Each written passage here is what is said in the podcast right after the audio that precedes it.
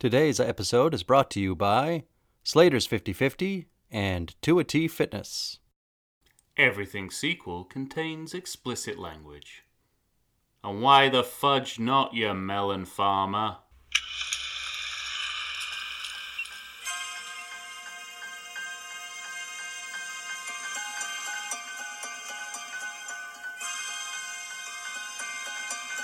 Hello and welcome to the Everything Sequel podcast. This is the Another edition. Today we're talking about Another Stakeout, a sequel to a 1987 hit, uh, Stakeout. My name is Michael Shantz from the How Dare You Awards. With me is the magical and wonderful Tom Stewart of Lonesome Whistle Productions. Tom, what do you have to say for yourself? What are you gonna do? Blame the deficit on me? Actual dialogue. I always look forward to what quote will appear when we first talking about these movies. All right. We're talking about uh, two sets of sequels, another 48 Hours and another Stakeout sequels. This one is a 1993 sequel to the 1987 original, uh, directed by John Badham. A budget of $30 million was spent on another stakeout, Tom. It only grossed $20 million in the USA. I believe that at least 15 million of the 30 million dollars was spent on the very first explosion we see. Right. What do you think? You know, I, I have it in my notes that this is such an ominous opening. There's no there's no comedy in this comedy for a good 10 minutes, but there's some really good, you know, you, you, you feel like you're setting up for a different movie. And I wanted to see Well, that's that the movie, thing though. and we didn't get that movie. So for those for those of you that that were listening to the previous podcast where we did another 48 hours, it was discovered that Tom has not seen the original 48 hours or the original Stakeout. Yeah. So he came into these without any knowledge of the previous movies. And the funny thing is, Tom, is that the first Stakeout also basically no comedy in the beginning. The beginning is a, a jail breakout. right. And the the problem is is that and we discussed this in the last episode as well. You know, it looked grittier. It had that pale kind of color palette and the first movie just blends the action and the comedy so much better than this movie. Um, and that's why this looks so out of place. This um, you know, Miguel uh Fer- is it Miguel Ferrer? Ferrer. Yeah. Ferrer. Miguel Fer- Ferrer is a wonderful actor. Well, I mean, that's what struck me just just from the opening titles is like some of my favorite some well, no, some of my favorite some of the best actors in 90s movies and TV are in this movie. Yeah, right. I mean, it's But he Miguel feels- Ferrer, Cathy Moriarty, Dan Lauria from The Wonder Years, Yeah. um, uh, Dennis Farina, for fuck's Yeah. sake. right. and so I, I and you know and with that cast list and the way that this movie started i mean i, I saw this at the movie i've this i, I hadn't seen uh, another 48 hours before so i was going in completely blind with this i saw it at the movie theater uh, when it came out um, so i didn't know that it was going to turn into a, a rosie o'donnell comedy but um, right. uh still with like you know the the i was like this is setting up for a really good thriller Is that what you thought? if this came on TV on cable at night, I'd be like, "Oh, I'll give it, I'll give it a try. Look at the cast." So Look when at- we were when, when we were introducing the two another sequels, you had said there were a couple scenes in this movie that you really liked. Was the explosion one of them? oh, the whole open, the the opening scene before before we start to get basically up until this becomes an animal comedy, Right. I I'm enjoying it immensely. Immensely? That's the word you're choosing to use with me? What? I guess I guess I guess my my my contempt is is risen out of uh, the idea that uh, it's not your fault because you haven't seen the first movie. I, yeah, maybe, but um, I was yeah. I think it's sort of it big. I mean, you know, watching this after another forty eight hours, I was think yeah, I was thinking, okay, maybe I'm a little bit more on board with this than than another forty eight hours, and then You know, that's funny. then we get to the Space Needle, and oh my god, does it spy? Does it go bad quickly? Quickly. It goes south so quickly. I mean, it's this very we have this very relatively classy opening that's like you know you can tell that there's like a real director behind it for the way the action is handled the way the actors are doing this stuff I'll give you that. Yeah, there there are some some pretty astonishing shots in that and explosion. you know within minutes we're in like garbage spaghetti animals you know using like moonraker style levels of animal comedy uh it's crazy Well, yeah, and uh, speaking, speak, yeah, it's nuts. But the, the thing is, though, like speaking specifically to the Space Needle, the sort of second cold open, because we have again a movie with two cold opens, it's Uh-huh. so true and so, yeah, so when we when we, I mean, and we we discussed this in the last episode where. Each of these movies is trying to be like a shot for shot remake of their predecessor. Meanwhile, both of these movies are sort of a shot for shot, not remake, but a shot for shot, you know, telling of, of, of each other. I, I it's just astonishing. Uh, but another 48 hours to me is just so much more clearly successful. This this idea when we when we catch back up with our cops and they're uh, you know working on the tip of a homeless man. that's right Uh, a, mur- a murder to try and catch a homeless man with murder on his This mind is Yeah, I mean, this whole sequence is in d- uh, direct reference to the first movie when you first meet the cops and they chase a bad guy, but they're at a fishery. And so they end up, you know, Richard Dreyfuss ends up in the fish. And Is so? Is it an octopus that time as well?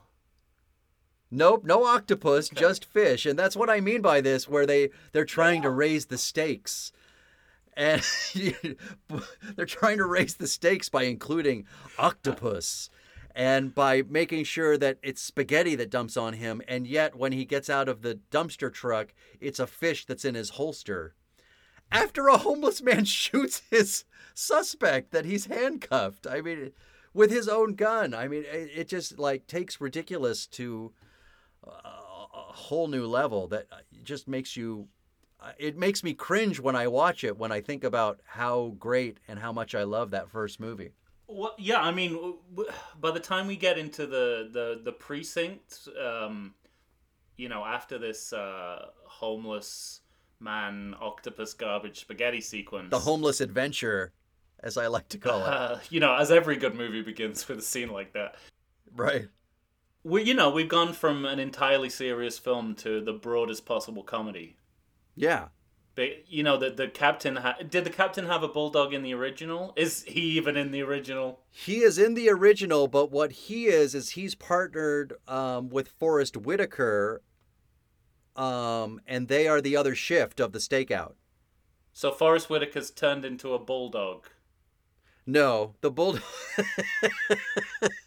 it's not that crazy in this sequel. Uh, I, you know, we're we're this close to that being possible. Right. But uh, Forest Whitaker is is partnered with uh, oh, I'm forgetting his name. Uh, Dan, right? Dan Lauria, yeah. Yeah. Um, so they're partners, and they take the day shift in trying to watch Madeline Stowe, and Richard Dreyfuss and Emilio Estevez have the night shift, and they're playing pranks on each other throughout the whole movies, and it's just a, a, great fun to watch. That sounds great. One of That sounds cops- really good. what it works, doesn't it? Like there's a reason that movie worked, and why this one doesn't. So essentially, human characters are being replaced by animals. That's the. That is the basically they've gone where we once had a human actor that we like. We will now have a Rottweiler. We will now have a and dog cat, and a bulldog. And a cat, yeah, and Rosie O'Donnell. Yeah, But, well, like- I mean, I'm inc- I'm including her in. The, I mean, I I don't know about you, but I the first thing I wrote when Rosie O'Donnell came on screen was, Uh, it's a genuine question. What was the appeal of Rosie O'Donnell?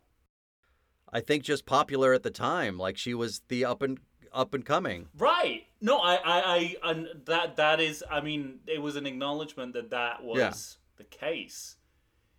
But in terms of content, like, what did people like about her turning up in a movie? Because right now, I, I mean, she was contractually obliged to play a comic sidekick in every movie from 1990 to 1995. But once when she wandered on screen, I was like, there's actually nothing less I would like to happen now than for her to Right. enter into this movie. And, and and also by such weak means, like in in what world does the assistant district attorney go on stakeouts with cops? She just kind of says, "Oh, and I'm going." Uh, maybe, well, maybe this is also the point to address the fact that I mean, another forty-eight hours is not really another forty-eight hours, right? Yeah. right? They're on a timetable Just in the first here- movie of 48 hours, and they are not really on a timetable other than Jack might get booted off the force or, you know, have to turn in his badge while he wait awaits trial. In like six months, Yeah, exactly. Right. It's not it's not for 48 hours. so it should have been called another six months. But also here, am I correct in thinking that what they're doing is not a stakeout as much as an undercover operation? But by happenstance because because of the dog who chases a cat into the people's yard. You know what I mean? Like like they are supposed to But they have covers. They have cover stories, and, and it's it's it's an it's an undercover operation. Yeah, but that seemed to be more of her invention. Hmm. You know, she had built these cover stories. I mean, I'm I'm not even sold on the idea. I'm not even sold on the idea that you can be a police officer and be a stakeout specialist. Right. Like, Covered with one line, we hear you're good at it. right, right. Which is is you know basically saying is this is this is you know there's been a there's been a movie before about this. Right. But the funny thing is, is in the previous movie, you know, the the love interest of Richard Dreyfuss in this movie is the woman he was watching in the first movie. Mm-hmm. You know, so and and everything that he did was procedurally not appropriate in the first movie. And you'd think just based on that, no more stakeout assignments for you two. Well, I, I'm glad, I'm glad to hear you say that because you know I I was struck by how voyeuristic uh, the the Emilio Estevez and Richard Dreyfuss characters are. I mean, it's just inappropriate for him to be ogling the neighbor woman and miming groping her. Right. There's no and there's no like there's no one coming in going you shouldn't do that. Stop that. what are you doing? You're about to get demoted now. In fact, like again, we we're skipping ahead here, but it, it ends on a freeze frame of Emilio Estevez, uh, like being a peeping tom, Right. as a light-hearted kind of comic moment, and it's sort of like it, this should be called like another stalk out or Yeah. something because these guys are just stalkers. That's a that's a fair assessment. Uh, so so I'm glad that I'm glad that you know that uh, this is not something they invented Yeah. for the sequel. That they're a bunch of pervs. There is consistency within it. Okay, it's good, good. I'm glad there's consistency there. Yeah. Um. So and uh, but the, this is, I mean, this is also lines like, "Oh, we're here, you're good at that." They they say, but there's a scene where you think they're gonna talk, they're gonna tell you the plot of the first movie, which I was looking forward to, having never seen it. Yeah. And they say, "Well, we never mentioned that." So they have this scene. So is it just trying to have its cake and eat it too? Like we're a sequel, but That's the thing, You know, like, this movie, also an you know, original. aside from it just clearly trying to be like slip on a banana peel comedy um it uh, you know it has this moment when they're driving up in the car and they're close to where their house is And Richard Dreyfuss is trying to explain to Rosie O'Donnell like how a stakeout works. Like we don't need this cover story. We're not going to meet them. We're not going to talk to them. That's not how it works. We we stay away from them. We stay in the house. We don't ever leave. That's what happens on a stakeout. But considering everything that happened in the first movie, like I really would have liked, you know, Emilio Estevez to just lean over and say, "Who are you dating again right now?" You know, like have some sort of reference to the uh, Yeah. their their massive Yeah, mistakes in the past. and then, like, let me ask you this, because I guess it's hard for you to comment on this because you have not seen the first movie, but the first movie you have Richard Dreyfuss and Emilio Estevez, which doesn't seem like the most coherent pairing, let's say, right? No.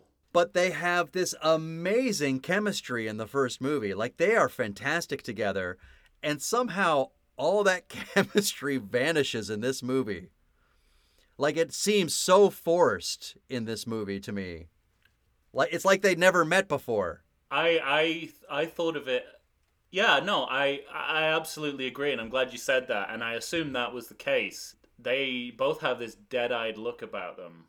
Do you feel like it's a cashing a check dead-eyed look or Well, I mean, I it, it, something that I guess it's something that happens by turning it into a trio instead of a double act, Right. which is classic, you know, classic sequel Upping the ante. and and has worked before. You know, Leo Yeah. Leo Getz and uh, Lethal Weapon is a great example of that working. Um, but here, what it does is like everyone is acting in their own little comic pod, but they're not Not with each other, acting with exactly. each yeah. other or, or There's just something amiss. zero chemistry between them. There's e- there's, there's even a there's like and there's kind of these moments that you want to be kind of uh comically successful like something that I assume wasn't was like a that something that an improv where Richard Dreyfuss just points his gun at Emilio Estevez at the dinner table. Yeah, it's the hummus joke. Hummus is on the side, and he says, "So it's a homicide." Yeah, and I, sort of like, uh, like you know, in normal circumstances, I'd be like, "Oh, that's a great kind of rapport Yeah. moment." My first thought was, "That's fucking dangerous." But I was just, I was scared for Emilio. I was like, "Is he gonna just kill him? right. Is he gonna like? Is he gonna um Brandon Lee the Crow him on set? I mean, like, what is gonna happen here?" But they, no, nobody looks particularly happy to. Yeah, to but it doesn't. there. Yeah, it goes beyond the characters not wanting to be there to the actors not wanting to be there. All right. Well, we're just getting started with another stakeout. We're going to take a break and then we'll come back and hash out some more of why this movie is just so terrible. Look, people, we're living in strange times. We know that, don't we? Of course we do. People don't even know what to do with themselves. We're getting stir crazy. Well, get outside and get yourself some great food, I say. You need to go to Slater's 50/50 in Point Loma's Liberty Station. It's time to treat yourself to booze, to beer, to burgers, and more. They have their full menu, people. Their full menu, I say. How many restaurants do you know that are doing that? Most places are doing a quarter of their menu, probably. Some might be doing a half. Maybe a few have got three quarters of a menu. But Slater's 50 50 has their full menu, including their signature 50 50 patty. It's half ground beef, it's half ground bacon, it's 100% delicious. What more could you possibly ask? Worried about social distancing? Well, it is in place, people. Tables are separated, and the staff will always be seen wearing masks. You're out of excuses. Get off your keister and come on down to Liberty Station's own Slater's 50/50. Indoor dining available, outdoor dining available. Bring the family, bring your dog. Come enjoy the normal again. Good day to you. I said good day.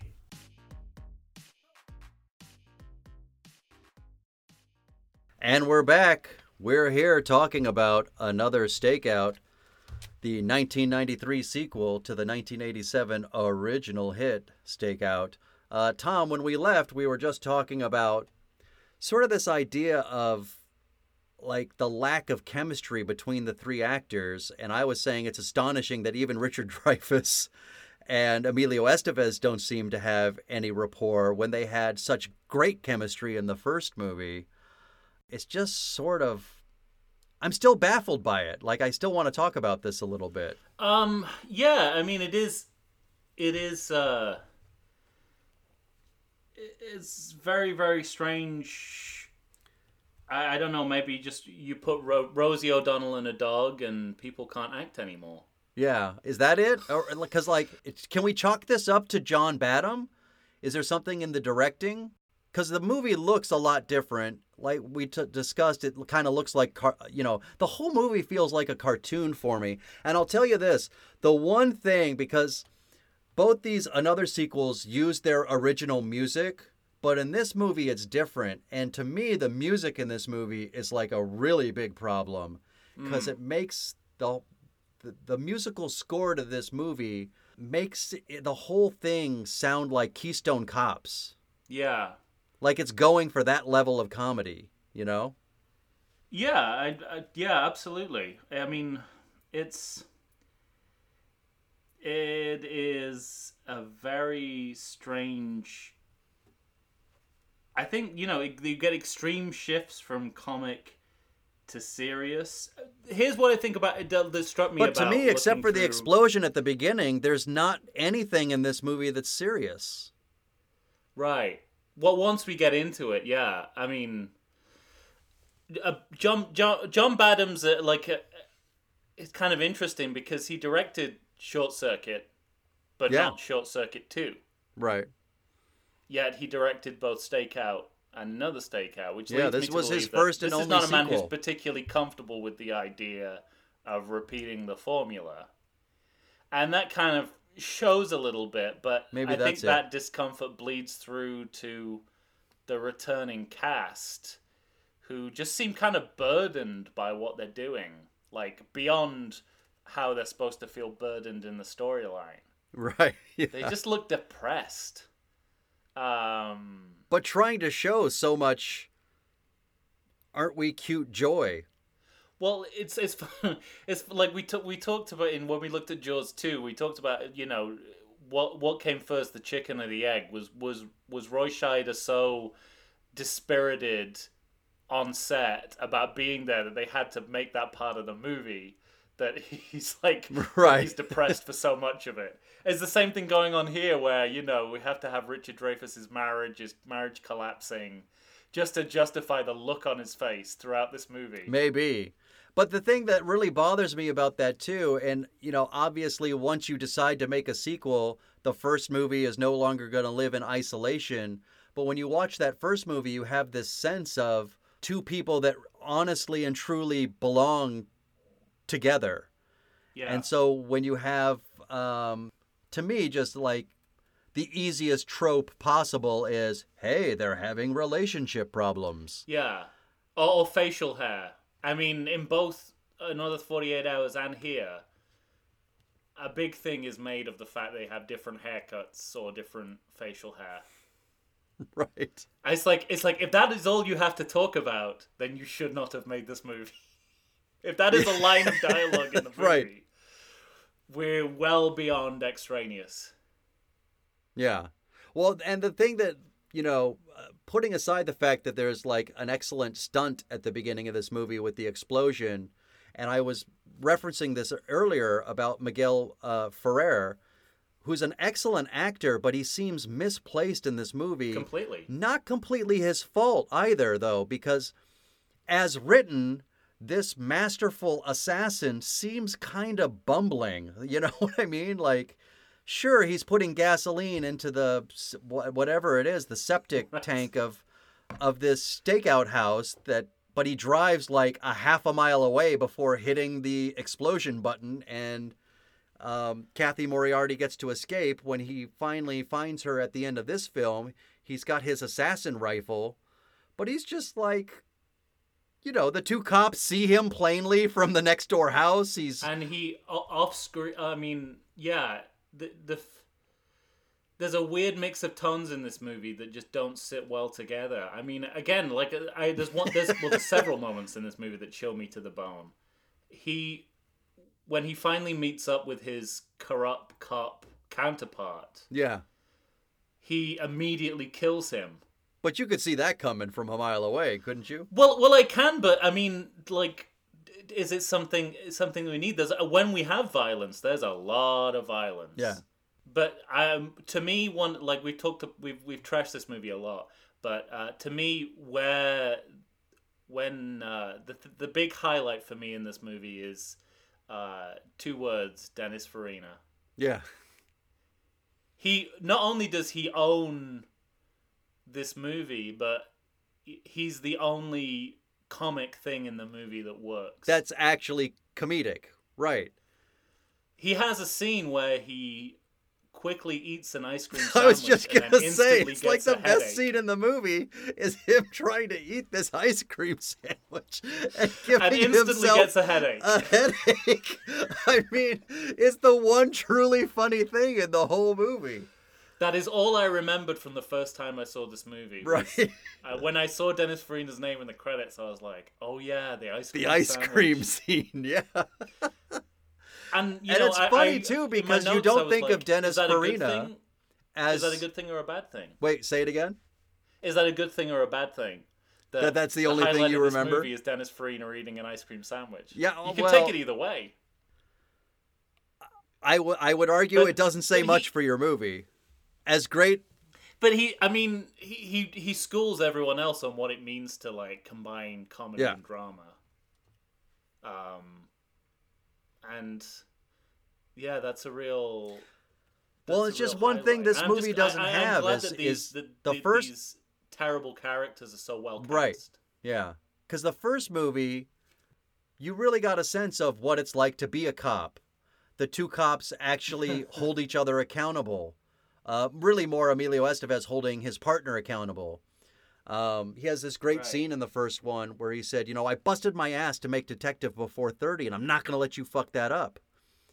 Because he's out, you know, messing around, dating the person they're supposed to be watching. And these are really good moments. And when there's danger in the first one, you really believe the danger. In this movie, you don't believe that there is danger because it all looks so comedic. And then all of a sudden, somebody gets shot in the chest, and you think, oh shit, that was violent. We get these, just these really dark turns out of nowhere. Um, you know, the the violence is really bloody and violent, and just, you know, it's it, it's not enough that Cathy Moriarty kidnaps Emilio Estevez. They stand there and talk about how they're going right. to kill him. Yeah. In front of him. These this nice, you know, This this, nice nice, couple. uh, um, Yeah. suburban family.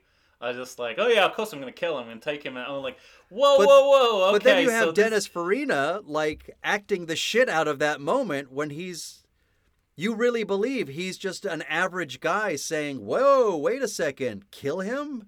That's not what people do. You don't you like you know what I mean? Like he's you feel the genuine fright within him of what that would another entail. another real uh, another drawback um, to this to another stakeout to me is it dates itself so Yeah. horribly. I mean, Ro- Rosie O'Donnell aside, right. um, you know, there's jokes about the, Yeah. the deficit, Ren and Stimpy, Yeah. Game Boys. This movie wants to die on the hill of seeming contemporary Of early 90s. Yeah. in 1993 in a way that I just is so so so short-sighted. I mean, even in like 5 years time no one's going to understand what you're talking about. mhm. Uh, and yet it like egregiously does that. And I, again, I think that's some of the insecurity of like, you know, what have we got? What what's why are we bringing it back now? Um, What's the unfortunately, their answer is this: like so we can make jokes about Ren and Stimpy. yeah, right. You know, And Ren and just, Stimpy. You know, Remember them? well, yeah, that's that's. I mean, that's what it turned into for me watching it. Well, now, you know what it but, reminds me um, of? It reminds me of, um, you know, Disneyland switching over the Twilight Zone themed to the Haunted Mansion in favor Oh. of Guardians of the Galaxy. Oh, Because surely we're going to still be talking about Guardians of the Galaxy 30 or 40 years from now. correct? Nobody'll care about Twilight Zone Well, in 30 years. yeah. So it has I- that feeling. Spe- speaking of class, speaking of classic movie references, the other moment that I kind of liked, that I kind of thought, and it was the only moment in the movie where I thought, oh, I can see how this partnership would have worked in a better movie. Um, in the final shootout um, sequence where they're being shot by their own people, the feds Right. are shooting them, and they and and they have this kind of banter that's sort of Butch and Sundancey a little bit. Um, But it's shot so horribly. Like it looks terrible. Like those like they're Yeah. so exposed. I, I, at that moment, I believed that they were a, a unit, and I was like, I was like, oh, I, I felt like oh, I could watch these guys. You know, I, I think it was maybe just because I don't know they they'd they'd had Red Bull or something, and they were just a little. They just seemed a little less dead eyed.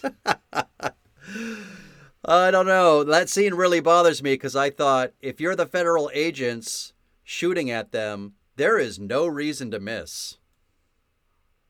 Because half their bodies are sticking out from behind the rocks. like, like well, the the big reason to miss miss is you know we don't want to kill these characters because we want another movie. do we?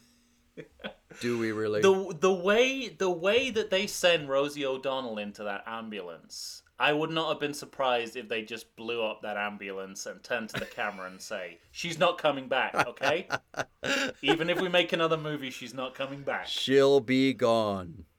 It's like they decided that it was a bad idea she was in the movie as the movie was being made. Right. Well, But I got to tell you. The Jar Jar Binks syndrome, I believe. Yeah. uh, almost i would say uh, almost from start to finish to me this movie is just an abject horror uh, nothing about it works uh, or i'll say very little of it works um, other than dennis farina and uh, one really nice explosion uh, Yes. this movie's a bit of a mess but you're talking right now about um, the next movie. So we're going to take a quick break. And when we come back, we're going to decide which of the another sequels deserves to have another sequel pitched. And then we'll pitch our sequels. Stay tuned, and we'll be right back. All right.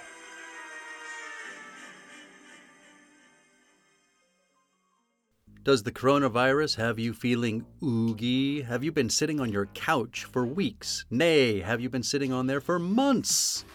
Well, it's time for you to get back in shape. Check out 2AT Fitness. You can find them on Instagram, you can find them on Facebook. 2AT Fitness was started by Tina Bernard. She is ready and raring to go to help you get back into the shape you want to get into. They've got all kinds of classes. They've got outdoor in person classes. They've got online classes if that's what you prefer. Ladies and gentlemen, it's time to get back in shape. You're going to find a variety of exercises. You're going to have strength training, cardio, weightlifting, even fun five minute burnouts that will push you to your limits. So get off the couch, get into shape. Go ahead and check out 2AT Fitness. Tina Bernard has got you for all your needs. I know her personally. She's fantastic. You're not going to meet a better person to help you become the new you. Check it out. And we're back.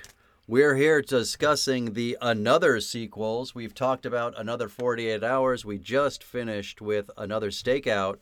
Tom, what we've decided to do for these two Another sequels was sort of pitch them together and against each other. Normally, we have a pitch a sequel segment at the end of our uh, last episode. So, what I'm supposing is that we're going to decide which one of these uh, series deserves another sequel. So, which do you say deserves the sequel? Why choose? One word for you crossover. oh, like a Magnum PI slash Simon and Simon These episode. movies are identical. They could easily exist in the same world. Wow. What do we do about uh, one set of, well, not even a set. One cop works in San Francisco with a Right. convict, and the other two work in Seattle. How do you handle that? Um, Is this your pitch, well, by the, the uh, the movie the movie I'm pitching is called Another 48 Hour Stakeout.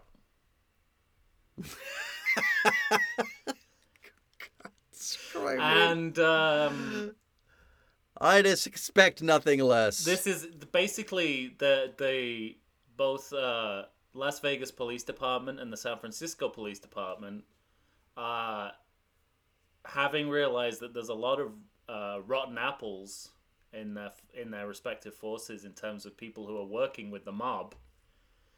Um, they uh, they realize that a cop who we've never met before in the time honored tradition of these movies, never heard about, but is talked about as if they've been a character all along. Let's call them uh, How would you know? Dave Badonga, Lieutenant Dave Badonga. Lieutenant Dave Badonga is uh, it, basically they think he was working with the Iceman, and also whatever that guy with the spectacles was, who was uh, the inside man for the Vegas mob. and so, um, Richard Dreyfuss and Emilio Estevez are set to uh, as stakeout specialists. They are um, Right. Brought in from um, uh, where do, well they live in Seattle, don't they? So we're like, th- there's Yeah. only two cops who can do stakeouts properly, and it's these guys. So we we we we're gonna fly them in from Las from no Las Vegas. We're gonna fly them in from Seattle, so they can sit on this cop's house and figure out if he really is corrupt or not. Follow his activities, see you know if he's like uh, who he's hanging out. The cop being Jack Hmm? Cates? The cop being Jack Cates, Nick Nolte? Or the That's that even guy's better name? than what I had in mind. Yeah, the cop. that's right. That's how we do it. So they. So that's it. So rewrite. So um, because of because the Iceman was so connected to Jack, the police department think he's a bad apple too, and so they set Emilio Estevez and Richard Dreyfuss, and a wounded Rosie O'Donnell, and a dying Rottweiler because they fed him chocolate, and so he's dying because chocolate is poisonous Right. to dogs. Uh, they send them all to to stake out the movie, and uh, um, when when they realize that they're not gonna get anything from the stakeout, uh, they call in Reggie to wear a wire, um, and Wait, they know What? Reggie? They they yeah, th- you kidding? They go back. You, go, Richard Dreyfuss and R- Richard Dreyfuss was the cop who first arrested uh, Reggie. In Seattle and he was extradited to San Francisco? Why not? Like, Perfect. like, there's nothing in these movies that suggests you cannot retcon the shit out of him.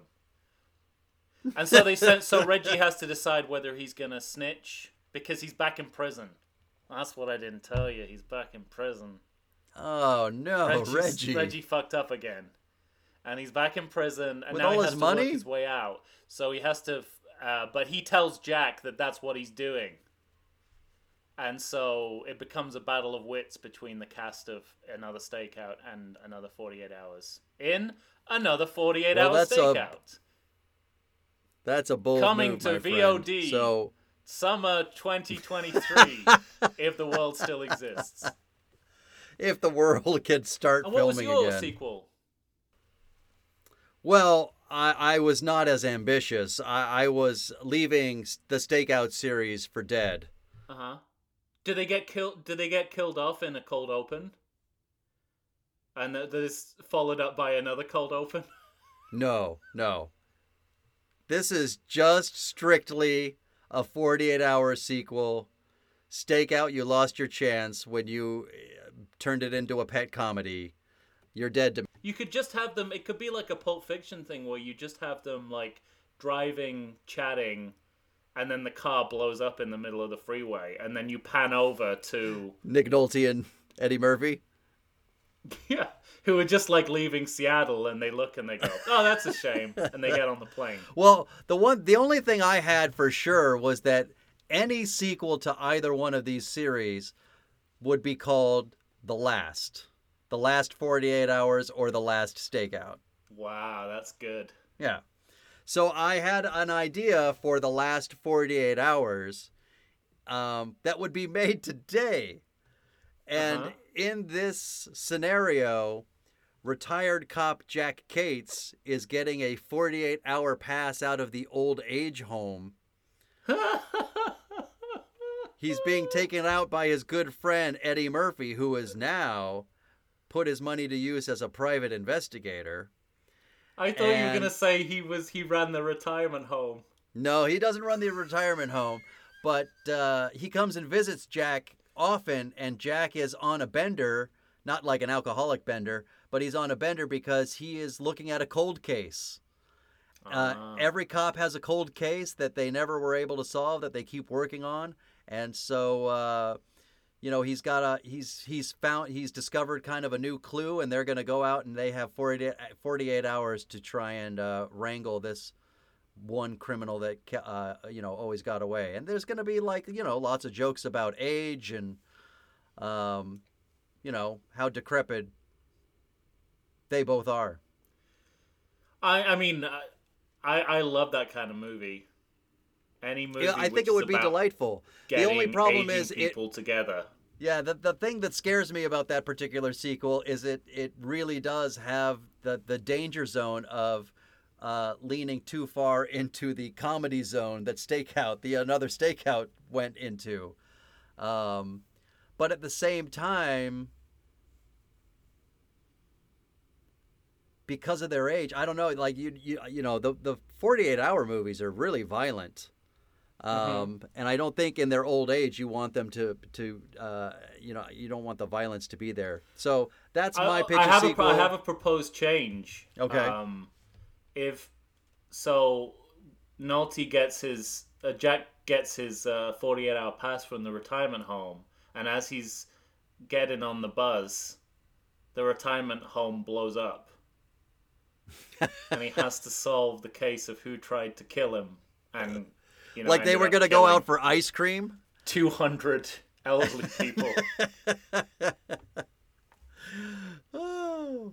Well, clearly, dear listeners, you're going to have to tell us which one of these sequels you like. Tom's uh, Hybrid, my Another 48, or rather, The Last 48 Hours, or Tom's uh, Addendum to my uh, Last 48 Hours. Go ahead and let us know what you think. Find us on Facebook, find us on uh, Twitter, find us on the Instas, uh, and let us know what you think. This is the Everything Sequel podcast. Thank you for listening. Tom, say goodbye. Adios, All right. Emilios. For Tom Stewart, I'm Michael Shantz. We'll see you next time. Be good.